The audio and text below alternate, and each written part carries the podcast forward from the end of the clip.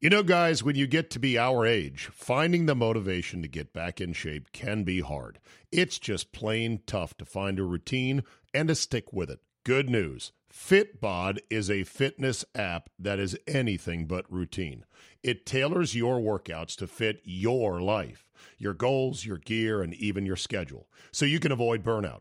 And Fitbod helps keep up your momentum by mixing in different exercises, reps, supersets, and circuits. Best yet, Fitbod has over 1,000 demonstration videos, so you can learn the right way to do each exercise. It's time to ditch the boring routines and kickstart your fitness journey. Add Fitbod to your workout essentials. Join today to get your personalized workout plan. Get 25% off your subscription or try the app for free at fitbod.me slash Czabe. That's F-I-T-B-O-D dot M-E slash Czabe.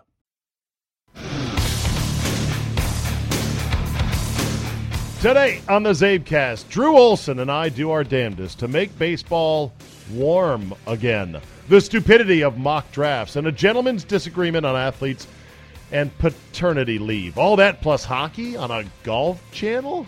What? If you've got 45 minutes to kill, then buckle up and let's go. Here we go.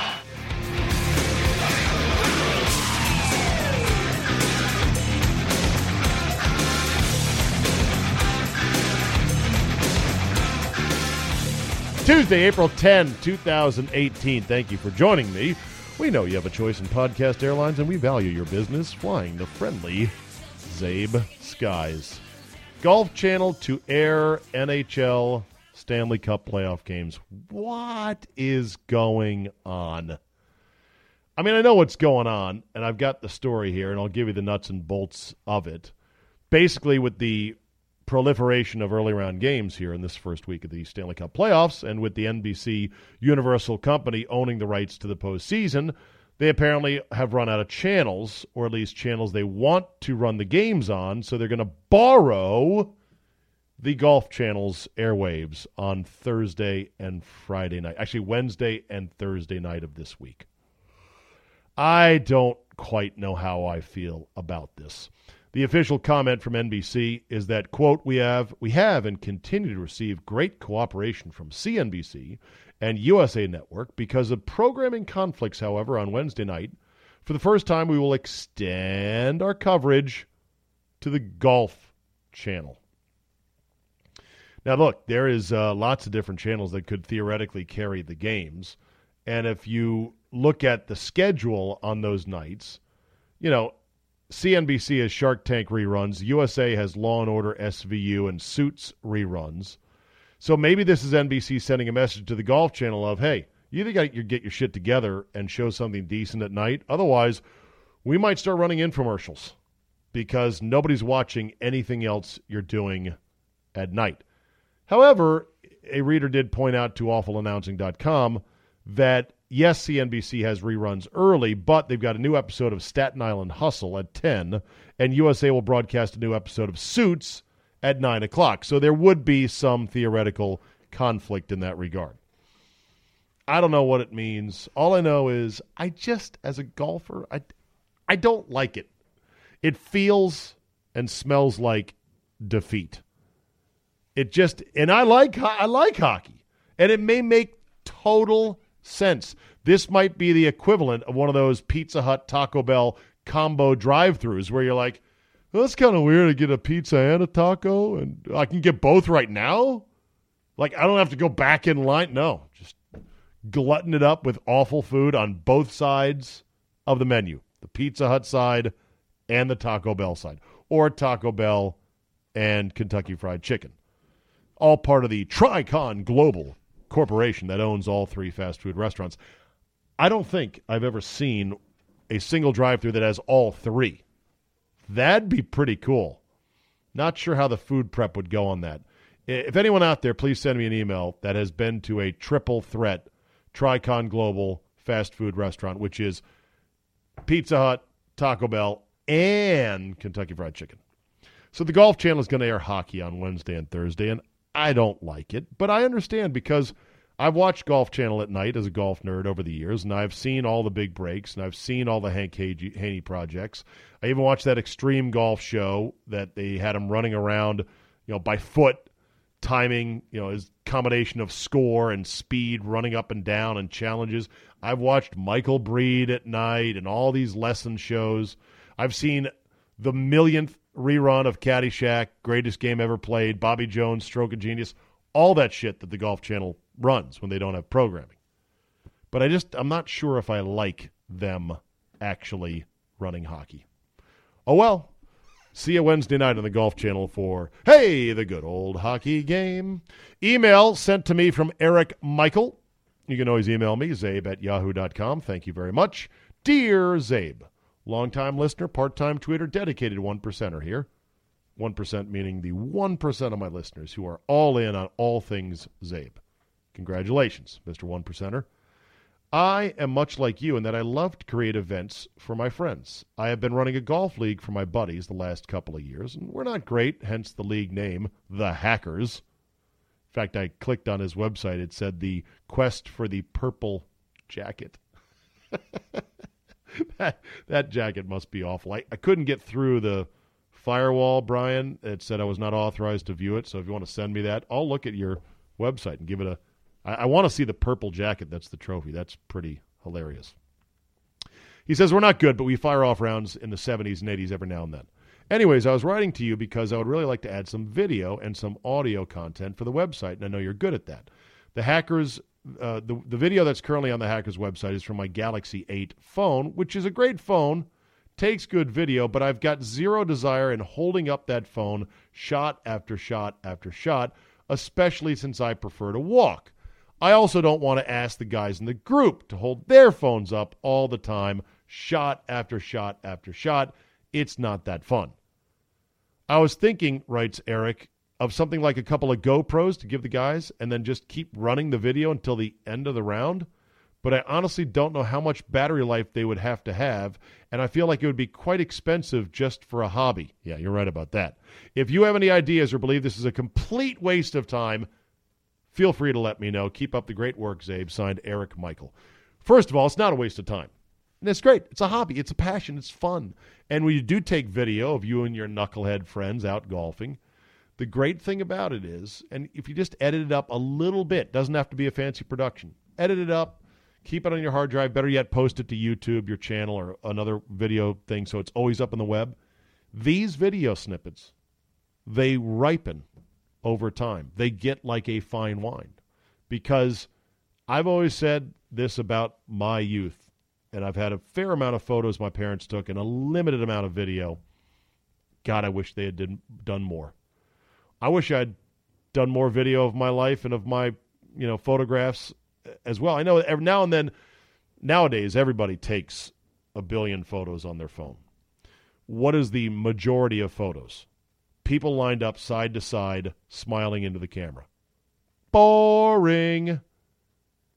Okay, we'll take more interesting photos with your phone. I'll get somebody in a candid moment, or I'll get somebody while they're not looking. Okay, you can do that. Better yet is video. People don't take video because they think, well, I don't know how to edit it, and it's kind of it's big and it's it's clunky. Telling you, you will cherish video of shit that you did, fun shit, important shit, silly shit, as years go on more than anything over the years. So, yes, it's not a dumb thing to do. Now, your idea of a GoPro, is a terrible idea. Uh, first of all, a GoPro would not last four hours. Maybe it would last two. Secondly, if you're going to mount it, strap it onto your guys' heads to say, here, wear this, and it'll take footage of the round. Even if the battery lasted the entire round. Even if your buddy said, "Oh, that's a great idea, no problem," and didn't mock it or drop the camera or talk shit on the camera behind your back, which would be interesting. Guess what? You're now going to have 4 hours of footage you've got to slog through and find, "Oh, here's a good one that's kind of in frame and sort of in focus." The answer is back to your phone. You say uh, that, you know, your phone is great, but you don't want to hold it up shot after shot. Don't hold it up shot after shot. You're not giving, you know, wall to wall coverage of your golf round for your golf tournament. Just take selected videos every third hole. at most. And so, therefore, you know, six out of 18 holes, you got some shots on. And camera phones and camera video is so good right now. It's it's really better when I do stuff on the golf course. It's better than any other camera I have, and I have plenty of expensive cameras, and I have a GoPro. The GoPro is not good because it's a wide angle lens, and therefore it gives a big panoramic view, but it makes the golfers and the people smaller in it, so it just it doesn't look as dramatic. The other cameras, like I have a nice thousand dollar point and shoot Sony RX 100 Mark V, and that's a great camera. Make no mistake, and I will take it out on the golf course because it's small and put it in my golf bag, no problem. Problem is, it's got a ton of settings, and even if I put on automatic, I still have to start it up, turn it on, da, da, da, da, setting, setting, setting. Okay, we're good to go and shoot. Sometimes it's off. You know what your phone camera does? It just compensates for everything: exposure, um, focus, I mean, it's your camera phone on your current Samsung Galaxy, iPhone 6 Plus, 7, 8, 9, X, whatever. They're phenomenal cameras. And the high f- speed frame rate on your phone camera is great for golf as well. I mean, golf is really good for high speed stuff because, you know, your club's moving fast, the ball's moving fast. Take take videos with your camera, with your with your phone.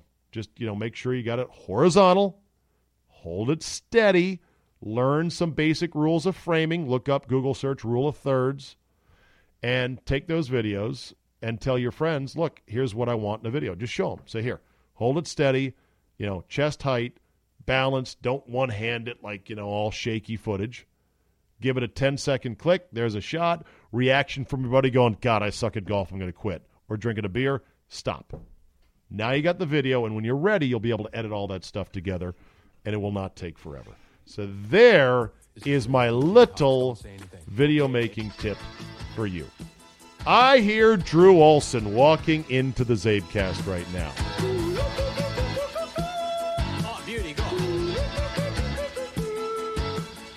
Sounds like you're sick. Talk to me. Yes, I am sick. I got the, the creeping crud of a cough that, you know, what are you going to do? It's not bad enough to stay home, but why not? Take a maintenance day. Why don't you take a maternity leave day? You know, my neighbor is so fucking pissed about this with the Nats. They sent some guy off on maternity leave, and he's like, do your fucking job. This is ridiculous. And I'm with him on that. I think it's bullshit, but, you know, doesn't make me very new age to say, no, no, your wife is home with a kid. You're a billionaire ball player. Have a nanny. Go play baseball, for God's sakes. Well, how many days is he missing? Doesn't matter, Drew. It yeah. doesn't matter. You probably are different thinking, I'm sure. Yeah, as a guy who did that slog. You did? Well, as a guy you who took did, maternity leave? Fuck no. I covered the fucking World Series in the playoffs when my kid was born. Oh, okay. And, and you it was wished dumb you would... of me. Yeah, Why? It well, it was Did dumb. your kid die? No. so at least that didn't But I'm just happen. a jabroni reporter far from a fucking millionaire. Do you think that baseball players should get time off because their wife pumped out a kid? A day or two a day or two. Yes. What what if it's in the middle of a pennant race? Um, oh, well, wait, wait. now now no, it's no. oh yeah. it's it's the player's choice. Let the player make the choice. And and do you think and they would? The consequ- consequences. what if it was a really good player, like your best player, like a Bryce Harper? Well, it's bad planning on uh, parental, you know, bad Yeah, timing. Babies happen, light man. the lamp. Yeah. Bad bad thing, you know, timing bad timing happens every now Yeah, and then. and what if his wife has complications and dies? Then he, then can he leave then? this ain't the fucking frontier. She's not going to have Well, complications and die. Hey, sometimes it happens. Some pregnancies Occasionally. tougher than others. Some, Okay, some well, are if she goes- at risk. If she goes into complications, then Bryce Harper can leave the team. How about that? well, yeah. Travis Shaw last year of the Brewers had a daughter in cardiac critical care, the baby. Okay. He spent every waking moment away from the ballpark at the hospital Okay. in intensive care. Wait, why did he go to the ballpark? Had he have taken some time, and he took some time off initially. Why didn't take then- all the time off that was needed? It's just a stupid baseball game. Well, because uh, he didn't. Anybody else would have done the same thing to still go to work. Oh, But- okay. His wife was there with the daughter too, but So a little time off is shifts. okay, but all, all the time off is bad. Well, at some point, you know, when a, with a kid like that, you know, what can you, you do there? I mean, you can you you got to sleep sometimes, and you kind of have to get away for your own mental health. I was he actually it- said it was good I was calling it To have that. maternity leave. is actually paternity leave. paternity leave. Yeah. Yes. Uh, Miguel Montero was the Nat who was uh, given paternity leave. And given the fact that it's so early in the season, eh, who the fuck cares, right? Plus, he's our backup catcher, so who the fuck cares, right? Yeah. Okay. Basically, who cares? Okay, very good. And, and in April, who cares? Actually, they've relaxed things in baseball. Guys, it used to be the only thing guys could leave for. Coaches, players couldn't leave for anything, and coaches could only leave for like the high school graduation of a kid. You were, you were granted two days off. Okay. Well, my, my neighbor from down the street, who is the greatest family man, he puts our whole street to shame because they are the perfect family, Drew. He uh, he is so anti this. It's so funny. It's the weirdest thing in the world because I would have thought he would have been, oh, take some time off. Nothing more important than family and kids. Apparently not. Drew Olson is with us here from the Big 920 in Milwaukee. What's up, Drew? It's a rolling open to today's podcast. How are you, bud? I was going to say, it's so rolling that I just hit record. yeah, but I've been recording the whole time, so I've got all this as leverage. Fantastic. All right, let's make baseball warm again. Not great again. Let's make it warm again. The uh, Cubs snowed out on opening day at home at Wrigley Field. The Twins had to cancel a game. The Yankees had to cancel a game. I mean, seriously, what can we do to maybe soften the bitter blow of the early part of the season? Well, schedule games in domes and warm weather cities as much as possible. That was going to be my first, and of course they did with the Cubs. They sent them away for the first what nine games Yeah, nine games on the road. I don't think they've done that in a long time. What is the guideline for most games? Like, what's the longest road trip teams will take every year? Well, some teams that are moving into a new stadium need time to, you know, do Forget special flush. circumstances. Yeah. In general, what's the baseball scheduling you know, guidelines? They don't want to I- I send a team on the road for how many? Because in, in football, they don't want to send a team on the road for more than two weeks in a row. The only uh, ten game trip is like the longest trip you have. Basically. Okay. So in other words, they gave the Cubs the longest trip they could.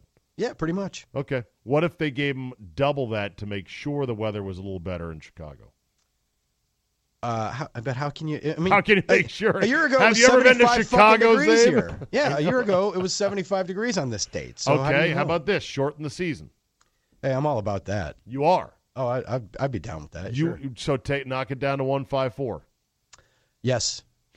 I, I'm Why radical is- enough to think that give every Monday off except for play one game on Monday Night Baseball to make it special. They're- they're- although Sunday Night Baseball is special, give everybody every Monday off in the season. It'll help the pitching. It'll help everything. Help everybody rest. And then, But it would leave money game, on the table, wouldn't it? yeah. And then I'm also radical enough to remember when they used to play double headers. Right. Play two seven inning double headers. Well, didn't Play, the union lobby inning double header. didn't the union lobby against doubleheaders? Yeah, They're like these are a pain in the ass. man." partially the same reason. Well, they end up doing these day night things with the uh, where they with they the flush rainouts. and they Yes. flush the stadium of fans and then get a whole new set of customers in. Yeah. I'm trying to think the last time Drew that a NFL or that any sports entity ever took less money Yeah. Well, I or see. I- ever willingly contracted or said, you know what, we're going to dial it back just a bit. when when pace of play wasn't a problem and you could do games in two hours and twenty minutes. I remember the twilight doubleheader would start at six o'clock and they'd play two games. Nice, yeah. 220, 230, four hours, 50 minutes. Not terrible. if it's a nice weather night and the beers are flowing, good night at the ballpark, right? Yeah. Okay, well, we got to get the games going fast again and then put doubleheaders back in, and then we could start giving every team Monday off. Yeah. Never gonna happen. How about play more players so that in a doubleheader, you're basically playing your B team for one of the two games? I kind of like that. I'm I'm a big advocate, and we're seeing it right now because um, the team that I follow, the Milwaukee Brewers, Ding. is um, they're they're in a situation where they had a couple injuries, and, and you see teams now the way teams are using bullpens and pitchers. There's basically going to be you have a 25 man roster, but you have three or four guys that are just going to ride the, the the frequent flyer express between your AAA team and the big league team. Right. Like you, they used a kid for two innings the other day and then sent him out because they couldn't use him the next day. They had to get another arm up. I'm all about the taxi squad in baseball, Oh, okay. where you have a 28 man roster. You declare 25 active for a series. And what do the non-active guys do? The non-active do? guys just hang out and work out, and they're on the team. And then the next series, they might get. Now, if you have to use. Do they the have DL, to dress, or can they show up to the ballpark wearing anything they want, Um, like they a Tommy Bahama shirt and they dress. They dress for the pregame workout and take part in that. Okay. And then, but it's just like it's like the uh, the non-dress guys in football or hockey. Well, yeah. Why- why do you not have healthy them with you? Right, healthy scratches in hockey Yeah, suck. healthy scratch. And the, the the NFL's active and inactives is bullshit because Well, the NFL should have a higher, a bigger active roster. They It's a should. joke that they don't. They should really be- stupid that they don't. you know why they have inactives in football though. The, the principle behind it. No, what is it? People ask me this all the time, and it took me a while to get the concept. Basically, it's to even out injuries.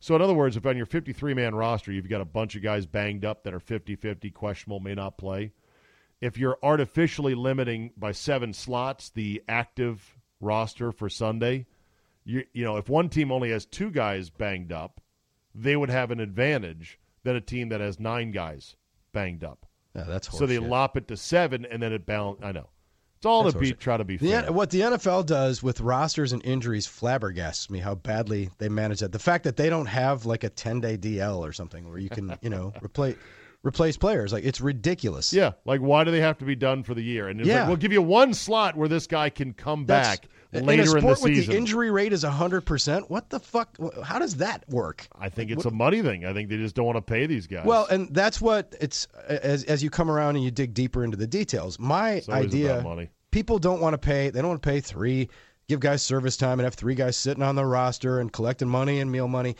But I've counterbalanced that, like the Brewers. If your AAA team is in Colorado Springs and you're shuttling guys and getting them there, and guys have to get up at three in the morning to get there the next day, you, the money you save, it's almost a wash. It's got to be almost a wash with the travel expenses to have these guys and carry them. Yeah. And the union should love it because it's three extra big league jobs. yeah, you'd think it would all work out.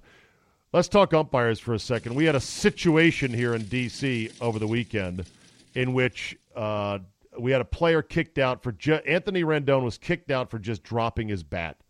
Uh, the umpire behind the plate, I forget his name, said it was he had to kick him out because he had done a big circle, Drew, out of the batter's circle, which you're not supposed to do, on a bad call he thought the pitch before. And then when he struck out on that same inside pitch, he dropped his bat, didn't say anything, and they kicked him out of the game in like the second inning. The umpire having rabbit ears. That's just that's that's bullshit. Why That's a- doesn't baseball reel these umpires in in order They've to done a pretty good job, and the umpires though are feeling it because they never have to take the Earl Weaver, Lou Piniella spittle flying in your face, Right. jaw to jaw, because everybody's just like, oh wait, should we challenge that? What should we do? What should we do? and then there's no none of this confrontation that there used to be.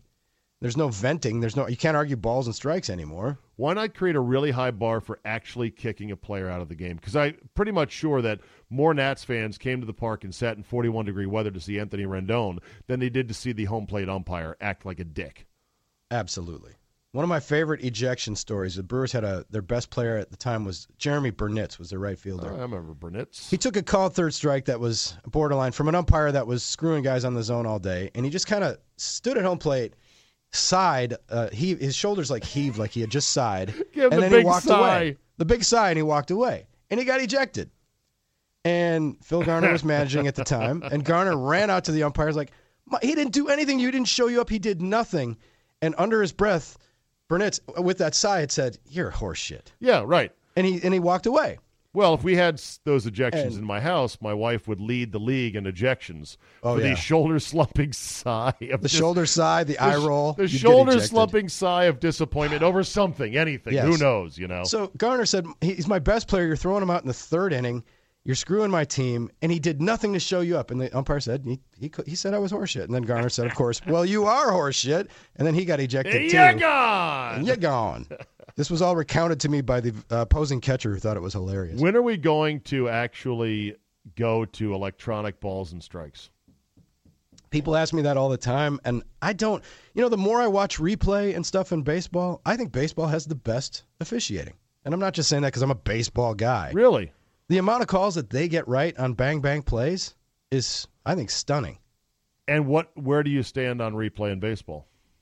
I, it's become too onerous now. It's become it's we're, we're again we're parsing it to the frame by frame of Right. the minutia. It's- Granular. We're at the yeah, granular level. Granular, yes. Literally, yeah. Because there was that call early in the season, about a week and a half ago, on the Tigers home opener on a walk off hit that had a bang bang play at the plate, and they looked at it forever, and then finally overturned it. All the fans were like, "Yeah, it's great. We won on opening day on a walk off," and they're like, "Well, it might have it might have clipped somebody's uh, pant leg." Which I thought was inconclusive, but some people are like, you can see it hit the pant leg. Just go on Twitter and you'll know that there are always going to be people that see exactly the opposite of you on any close call that you are certain was wrong. Yeah. There is always going to be people going, no, right here, see this frame, this angle, this, that, whatever. So what would you do? Would you get rid of it, dial it back, just keep it from going any further? Just n- absolutely no further. Okay. So Yeah. draw a line in the sand right now with replay in baseball. Yeah. Okay. And, and I'm not about the. Um, I'm not about the the balls and strikes. I still think let the umpire do it. You got to have somebody back there. How about this? If the umpires throw a player out, that team gets to throw one of the umpires out. Just one. Let like them go shorthanded. Yeah, right. To say, okay, all right, we're going to play that game, huh? Well, you gone. and just go shorthanded. All you need are really two umpires to do a game. That's what it's done at the youth level, right? Home plate guy and a field Yeah. guy that covers everything and is, stands in the middle of the field. That, yeah. Okay. I mean, we could get past that, sure. And uh, you love it in the uh, in the playoffs and World Series. They really sack up and have six. You got a Yeah. guy down each line, and Richie Garcia still misses a call that Orioles fans will stew over. Oh, yes, indeed. Speaking of baseball and the Brewers, what do you make of this TV reporter fight? And what is the closest you have ever come yourself to a media brawl? In case you didn't hear the story, uh, apparently a TV reporter in Milwaukee for one station got into it with a female reporter from another station while they were both off duty. The female reporter's boyfriend stepped in to uh, defend her honor. Next thing you know, he's punching the boyfriend in the face, and the cops are coming in for an arrest.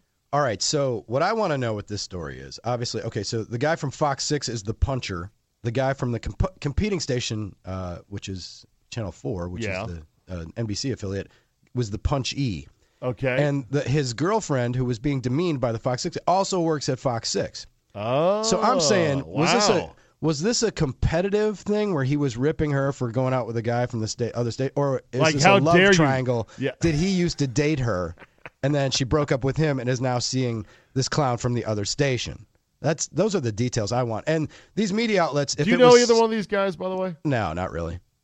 Are you If- not? Are you not still in the TV biz and part time at least? I, I'm at a different station. I know all the reporters at another shop in town, but the the thing is, and I'm sure it's like this in a lot of markets, um, they're churning through people so fast in Really? television, in local television, that there are these, and these are two of the stations. Define fast. Especially Channel Four. Well, every time you turn it on, there's somebody reporting from a, a salt pile during a blizzard or something that you've never Right. seen before. Or a tree that's down in the summer. Yeah, or you. I'm you're here just- in Elm Street, and we have a tree that is uh, fallen these people in the are driveway. of- mispronouncing the names of local suburbs because they're from somewhere else and they're 23 and they it's the turnover is amazing Is it business. like on a year by year basis, basically? yeah i think so it's Really? very transient it's more transient than it's ever been So the golden age of local TV anchors, especially in Milwaukee, are over. well anchors still Or tend to stick but the reporters Okay, the yes, reporters get churned through and left. this and has right. always been well this has been like a sticky market where you'd think because it's uh, Mar- milwaukee's what i don't know 30th or something like that or 35th or whatever it is um, but you would think that people would get here on their way to you know uh, climb the ladder I'm, I'm parlaying this into a job in dallas or You're phoenix or 33, uh, we're right, 33. right behind San Jose, California, and right Yeah. ahead of Providence, Rhode Island. So yeah, in that strata, you think people are going to Kansas City, but what happens is people realize it's it's a big small town that's very livable and cost of living is good, and it's Yeah. it's not a bad lifestyle other than the shitty weather. Oh, no, the weather's fantastic. What are you talking about? so about? the market tends to be a little sticky, but now it's very transient, and uh, these these stations are burning through people. So I don't know these people, and Would I want you- to know what the love triangle is. But I'll say this: had this happened at a different shop, yes. the aggrieved party, the, which would be TMJ four, yes. um, they'd be reporting the shit out of it. But there's been crickets from the two shops Really? involved here. They, they're, the media does a very bad job of reporting on itself. Should they endeavors. report on this? Is Well- it newsworthy? One would think, you know. Uh, Maybe, but it was just a punch. It was a fight. They how bad was the guy hurt that got punched? Um, Was he in the said it was- hospital? I don't know. I mean, I don't know if there was a orbital. He hasn't been on TV in a while. I don't think so. Maybe he's uh Well, I guess in TV, your face It's is it's your, all Anchorman though. Nothing yeah. to the face, right? right. Your face is your money, so it's like you can't touch my face. Of all things. exactly. Yeah. Huh. And you It- never got into it Well- with somebody. You did you ever nearly come to blows covering sports as either a newspaper man, TV man, radio Oh, man? I've seen. I'm pretty low blood pressure when it comes to stuff like that. I've seen it, and I've played peacemaker, and the closest might have been like a media basketball pickup basketball Oh, game okay. in in Arizona. Never with you know in a work setting. Nothing's ever. But I've seen fights almost happen, and I've maybe stepped in. You know, I've, in those the, the the worst place is those scrums with the TV guys and the cameras Oh, around. yeah, a guy's get your locker. microphone out of my face. Hey, man, you're ruining my two shot. Yeah, exactly. Yeah, that's the, that's when it gets bad. And then next thing you know, buffet grazing media members take it up a notch. Boy, that escalated quickly. I mean, that really got out of hand fast. Really? It jumped up a notch. It did, didn't it? Yeah, I stabbed a man in the heart. I saw that. Brick killed a guy. Did you throw a trident? Yeah, there were horses and a man on fire, and I killed a guy with a trident. Brick, I've been meaning to talk to you about that. You should find yourself a safe house or a relative close Lay by. low. Lay low for a while because you're probably wanted for murder. Probably wanted for murder. All right. Well, I hope it works out. Is that a fireable offense? I don't think so. It's embarrassing, but I, I don't know if it's fireable. Are DUIs fireable offenses? Well, and that's the thing. If someone from another station got a DUI, every station would be reporting the hell out of it. you think so, huh? Yes. Okay. And th- the fact that this has happened and there's silence from the respective shops just tells you that, you know, double standard. Okay.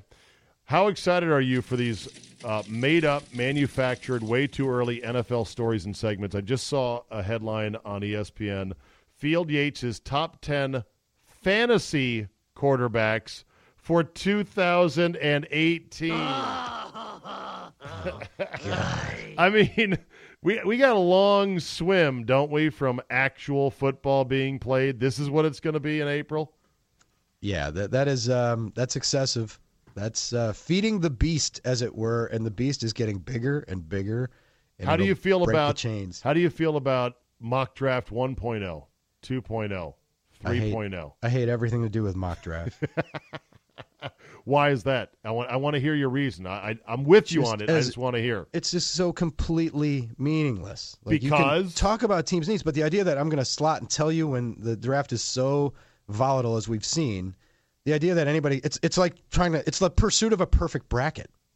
It is is what it is. Right, It's because similar. You're you're it's trying equally to, impossible. You're trying to be a mind reader as to what a team thinks they need more than something else. Yes. And that's always in dispute because every NFL team basically needs another one of everything, right? Correct. And so you're trying to guess what you think they really need, and then you're trying to guess what everyone thinks the quality of a given prospect is. Is he a first round Yes. safety? Is he really a lottery pick And wide then- receiver, et cetera, et cetera? And then we'll we'll add the multiplying factor of the guys who do these that are actually connected and talk to people are being given uh, given many times faulty information to Sure, throw other teams off the trail on purpose by the executives that they trust are hosing them. So the information that they're using to base their opinions on is flawed and awful. yeah. So it's a it's an exercise in complete futility to me. And the only thing worse than the mock drafts, the instant grades of drafts. yes. they did Because- really well. They addressed this need, addressed that Yeah, need. We really like great this draft. prospect here. Yeah. But yet it generates the most clicks and the most Sure. views and the most attention. So what I like to do on during the draft is um, as the, on the first day of the draft, we, we look back at the one from three years ago and grade that. Oh, nice. Yeah, we we dive back in the time capsule and and then uh, well, well, and the trump card is to listen to when the Packers got Aaron Rodgers. And listen to the Talking Heads do a whole segment, and oh, it was I'm sorry, it was the it was the year when the Packers drafted Brian Brohm, and Aaron Rodgers hadn't been established as the starter yet, and the Talking Heads at the panel spent two segments telling us that Brian Brohm was going to usurp Aaron Rodgers as the superior player and be the starter in Oh, Green Bay. my God. Yeah, that's my refrain. I play that and say, "This is why I can't deal with this crap." You have audio of that, huh? Oh, of course, it's all Oh, over the interwebs. I'll send it to you. You can play it. It's funny. Yeah, no, I definitely want to hear that. That's great. But I guess you know, for for a, for a lot of people, they just love football so much. I liken it to you you have to be in your basement playing around with your football figurines. You're not actually outside playing football games.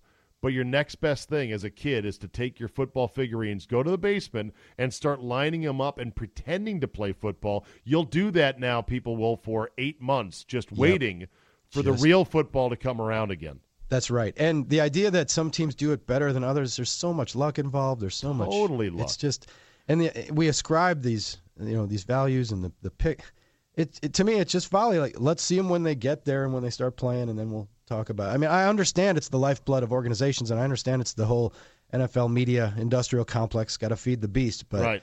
I just I don't mind sitting out sit, sit, sitting that one out. Sit- won't- yeah. I, I, although I will say, I think it's okay to at least go through the players who are likely to be first rounders, because at least now you're looking at players and you're getting a sense of, Yeah. here's who this guy is. You're not pretending to say, I know where he's going to go. My Or- team needs a safety. Who are the top five safeties? Yeah. right? Like Yeah, that's some- who should I who should I pine for? that's okay, but it, and then in terms of reading the stuff, like Bill Barnwell um, does Yes. pretty good work. He's got a two parter out uh, why the league is so bad at drafting quarterbacks. Now that's a think piece that I can look at. Yeah, right? that's fascinating because they, they actually cross themselves up, teams do, looking at the wrong shit and I think Yes. being completely idiots about But stuff. but the idea that you know this linebacker from LSU is better than this one from Boise State, and here's why. It, okay, come on. I think the only way to win the draft is to have the most picks. Period.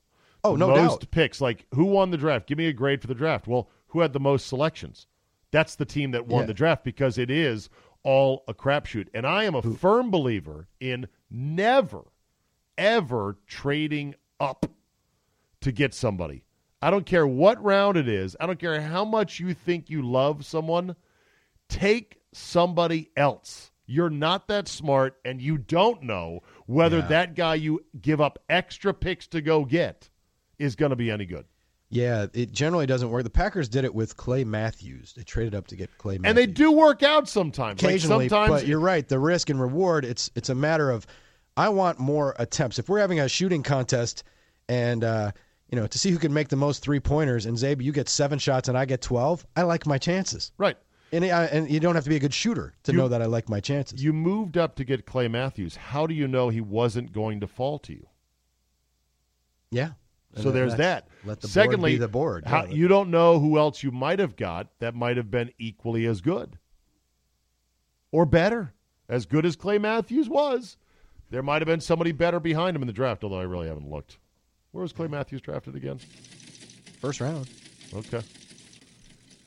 There's your NFL draft talk for you. Uh, okay. Did you enjoy your hate watch of the Masters? Because I know, Drew, you really don't like golf, but you claim that you do. Oh, how'd you, I like golf. How'd you enjoy your hate watch of the Masters? I hate watch. It's the best nap of the year. see, see, see, see, Oh, see. There's my the hate favorite. watch right No, there. I love it. All right. Uh, Did you watch I the through- Masters? Did you like the Masters in any way, shape, or form? I, I liked it very much. I thought it was great theater. The only thing was that I didn't really know. I mean, I was passingly aware of Patrick Reed's backstory, which now everybody knows. Right. prong, estranged from his family, kicked Right. out of school. Teammates hate him. Guys on the tour tolerate him, but Right. right. But there was just something there that was palpable. I think even if you're a golf fan, uh, people were cheering for Spieth and Fowler, the guys they knew, and there was something like unlovable. And I don't know if it's as simple as like the way he looks or the shirt that Nike made him wear Everything.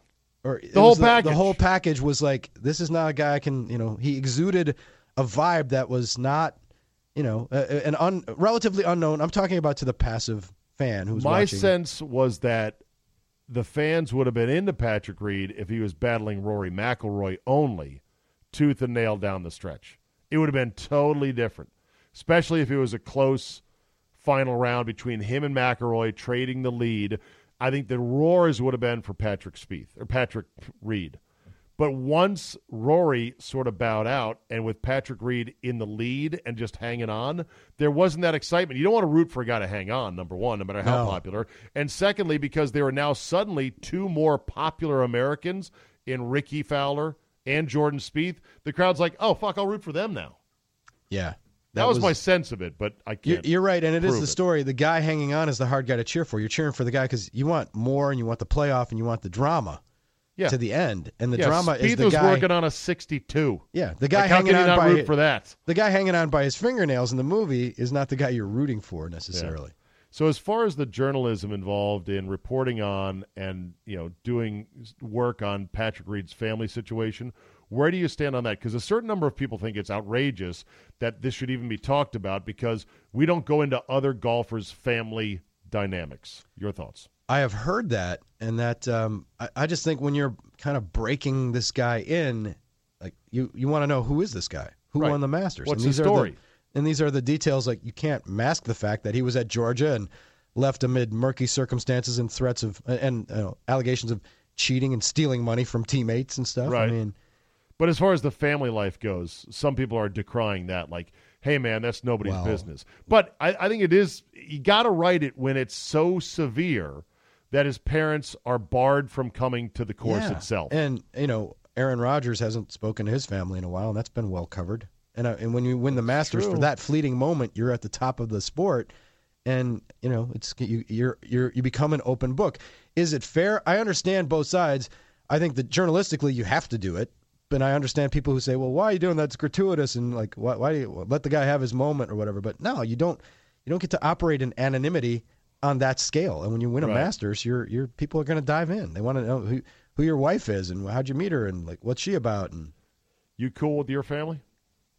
um yeah ex- absolutely. I'm, As a pause. if it comes out, yeah. Well, is anybody like really cool with their family? I mean, a lot of people are really cool yeah. with their family. No, I am I am good that way, open to scrutiny. But there are other things that would keep me from running for public office or, you know, surviving the scrutiny of the thirty for thirty. Really? Oh, of course, You're like, oh, of course. of course. Don't we all have those things? Come on, Czabe. Oh, I have things that I'd be mortally embarrassed by, no question about it. No doubt. But does that mean they're actually that bad that it would prevent me from winning office? I might just be embarrassed. I ain't sharing my browser history. That's for goddamn. That's for sure. there you go. They're alone. Right, but I, o- otherwise not so much. What's the longest you've ever gone without talking to your parents, mom or dad, because you were pissed off at them? Oh, I don't know that I ever have had Really? those droughts. Yeah. You ever tell your mom "fuck you"? Uh, no, Ever tell your dad "fuck you"? no, Ever fought your dad? no. Interesting. Now, you really haven't lived very much, Drew. Uh, yeah, that's true. Probably not. I'm just kidding. What percentage of people do you think would say that they have told their mom "fuck you"? Oh, I bet today's generation, with the the mouths on these Oh. millennial kids, yeah. I and bet it's uh, Fuck you! You took my higher. phone away for Right. Yeah, Right, exactly. You're the worst ever. You took my phone away. How Our dare you. generation, where it's like if you said "fuck you" to any one of your parents, if you said it to your mom, she might whoop you, and if she didn't do it, dad would certainly whoop your ass. Even if dad wasn't really that into mom at that point of the marriage, if you were living together with him and you uncorked that one, oh yeah, Oh, get yeah. ready for a whooping. Yep. And they say physical correction doesn't work. I think when limited in a limited way in the proper dosages, there's nothing quite like it. Ah, there's nothing th- that backs a kid off more than, oh yeah, my dad is really big and he's kind of crazy and he might actually whoop my ass. The threat of physical. right. You know, timeouts only go so far, right? We've been putting Yeah. all our kids in timeouts and that whole non-violent thing, which I guess think- is the way to go. But still, My dad, uh, I think he invented the timeout when I was a kid because the only thing I cared about as a seven or eight year old was sports, right? And so he came up with a system of technical fouls. oh, he And did. It was a three strike system. Get and from, out! If I was misbehaving at a family function or something and he saw me from across the room, he would tee me up. Get- and it was really? a three strike thing. And three, I was out. And that's when I was, you know, What did he call know, them? Did he call them technicals. It was technicals. No yeah, it was kidding. tees. Yeah. And he was it would- Mendy Rudolph. Your dad was Mendy Rudolph. It was Mendy Rudolph. He could tee me up if he heard something. Boom! I'd get teed up. That was would the he only thing I understood. would he do the motion? Would he do Yes. the T? Would he Oh, make the the, T, T with yes. his hands? He'd Yes, go, bang. absolutely. Yep. That's a T. It could happen from across the room. If I wised off to my mom, he'd give it to me. And then Would it- three, I was done for the night and had to go to my room. Would he would he make somebody else at the party shoot free throws because of oh, the person sitting there with a shrimp cocktail and a and a cognac, and they're like, "What are you doing?" You're like, "You need to come over here. You got to shoot a couple of free free threes. I just teed my kid up because he was running around the living room Yep. kicking a soccer ball. I'm sorry about that, but it's it's necessary for tonight's cocktail party. Yes. Okay. Yep. It was three and out though. It was, th- it was a three strike. So he mixed the sports. Three strikes, you're out. It was three techs for me. Dude, that is hilarious. Yes. He was Mendy Rudolph. You know, you could actually make it a you know a system like flagrant one, flagrant two, behavioral foul, and and then you could institute league fines to your kid's piggy bank Yes. the Monday after some shit went down where you were mm-hmm. misbehaving. Yeah. Oh, and when getting teed up in the back of the car on a trip, you know, that was. and I never knew, like, when we were traveling, if we were in the back of the car, would I just get left at a rest stop or something? like, what? Well, yeah, there had to be the fear of that to Yes. get you in line, right? pretty much, yeah. Yeah. Okay. Time for FTG.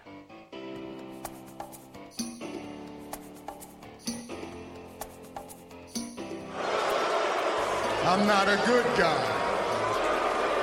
I'm the guy. fuck that guy.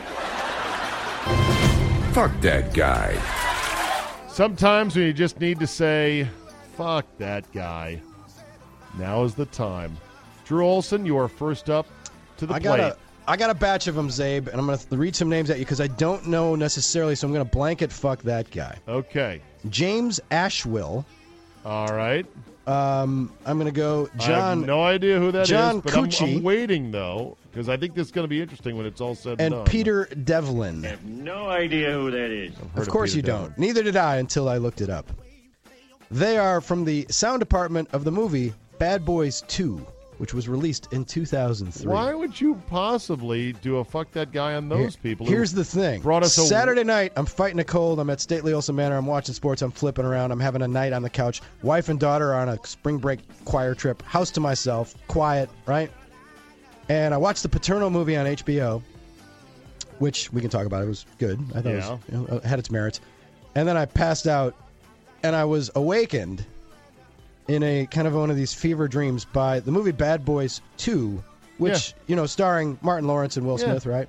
gun battles, gun battles, car, crashes, chases, crashes, music, and it tires was screeching. so fucking loud compared to the Paterno movie. And it was one of those deals where I had fallen asleep in a blanket on the couch. The remote had flipped somewhere, and I was too tired to get up and shut it off. you couldn't find it. That circle of hell. And I'm Okay. like, fuck these sound people for making this so loud. And even in movies now, when you go to the theater, sometimes my daughter doesn't like watching movies in theaters. She'd rather watch shit on her phone because she doesn't like the loud music and the overdone stuff of Foley uh, editors. And I don't know if it's the boom guy, but the people in charge of the sound on Bad Boys 2, fuck that guy. I hate your ass right now. My fuck that guy goes to a generic guy who is a golf fan who tells me to stop complaining that the Masters won't show 18 hole total coverage on Thursday and Friday. I'm tired of you saying, oh, don't worry, relax, it's traditional, or you can see some highlights on the app, or at least they'll show Amen Corner or this. No, no. Fuck you, pal. I'm a sports fan who loves golf, who wants to see all of it. Stop selling me what you think is good enough. I want the whole Megillah. So, to everybody who dared to say that to me on my timeline or on email, fuck you. Fuck that guy. I'm tired of him. All right, Drew. People can reach you at the following electronic mail address. Oh, how about on Twitter at Drew Olson MKE? You don't do email, huh?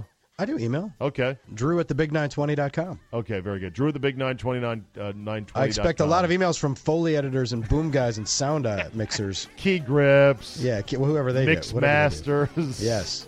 Did you? So I guess you didn't watch the rest of the movie, huh? Uh, no, I tried to pass out until the next car chase and gun battle. And then finally I got so pissed that I got up and looked for the remote and turned the TV off. Very good, Drew. Good to talk to you, bud. Thanks. You bet. We'll end with this today. File this story under, yeah, don't do this. For one brave man, eating one of the hottest peppers in the world came with an unexpected side effect days of splitting headaches that prompted a trip to the emergency room. Idiot. The unusual case detailed in the BMJ, something something medical journal, began immediately after the 34 year old man took part in a chili pepper eating contest. Huh, I, I think I see the problem right there. Don't do it. He ate a so called Carolina Reaper, the pepper christened as the world's hottest by the Guinness Book of World Records in 2013. You know the scale to measure hotness of a pepper? It's the Scoville scale. Yes, it's an actual scale. Immediately after eating the pepper, he started to dry heave. He then felt excruciating neck pain that soon radiated throughout his entire head. For the next several days, he would experience short but incredibly painful bursts of head pain known as thunderclap headaches. Oh, those sound like real fun. The episodes got so bad that he eventually visited the ER and was treated. Thankfully, a brain scan did not reveal any major neurological issues other than the fact he's a fucking idiot who's in pepper eating contests. Those neurological issues could have included a bulged blood vessel or aneurysm, bleeding, or any other types of things you don't want happening in your brain.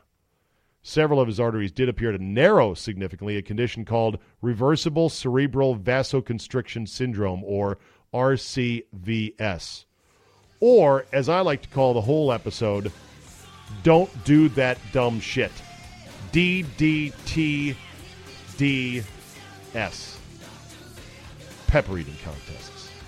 That'll be a wrap for today. You know the drill. Tell two friends, win a free sub sandwich along the way, leave a positive review, download and subscribe all the major podcast outlets, iTunes, Google Play, and more. And just remember, if you fail seven out of ten times in baseball, you are a god. You are a legend. You're a Hall of Famer. So go ahead, apply that to life, and hack away. Thanks for listening, and we will see you next time.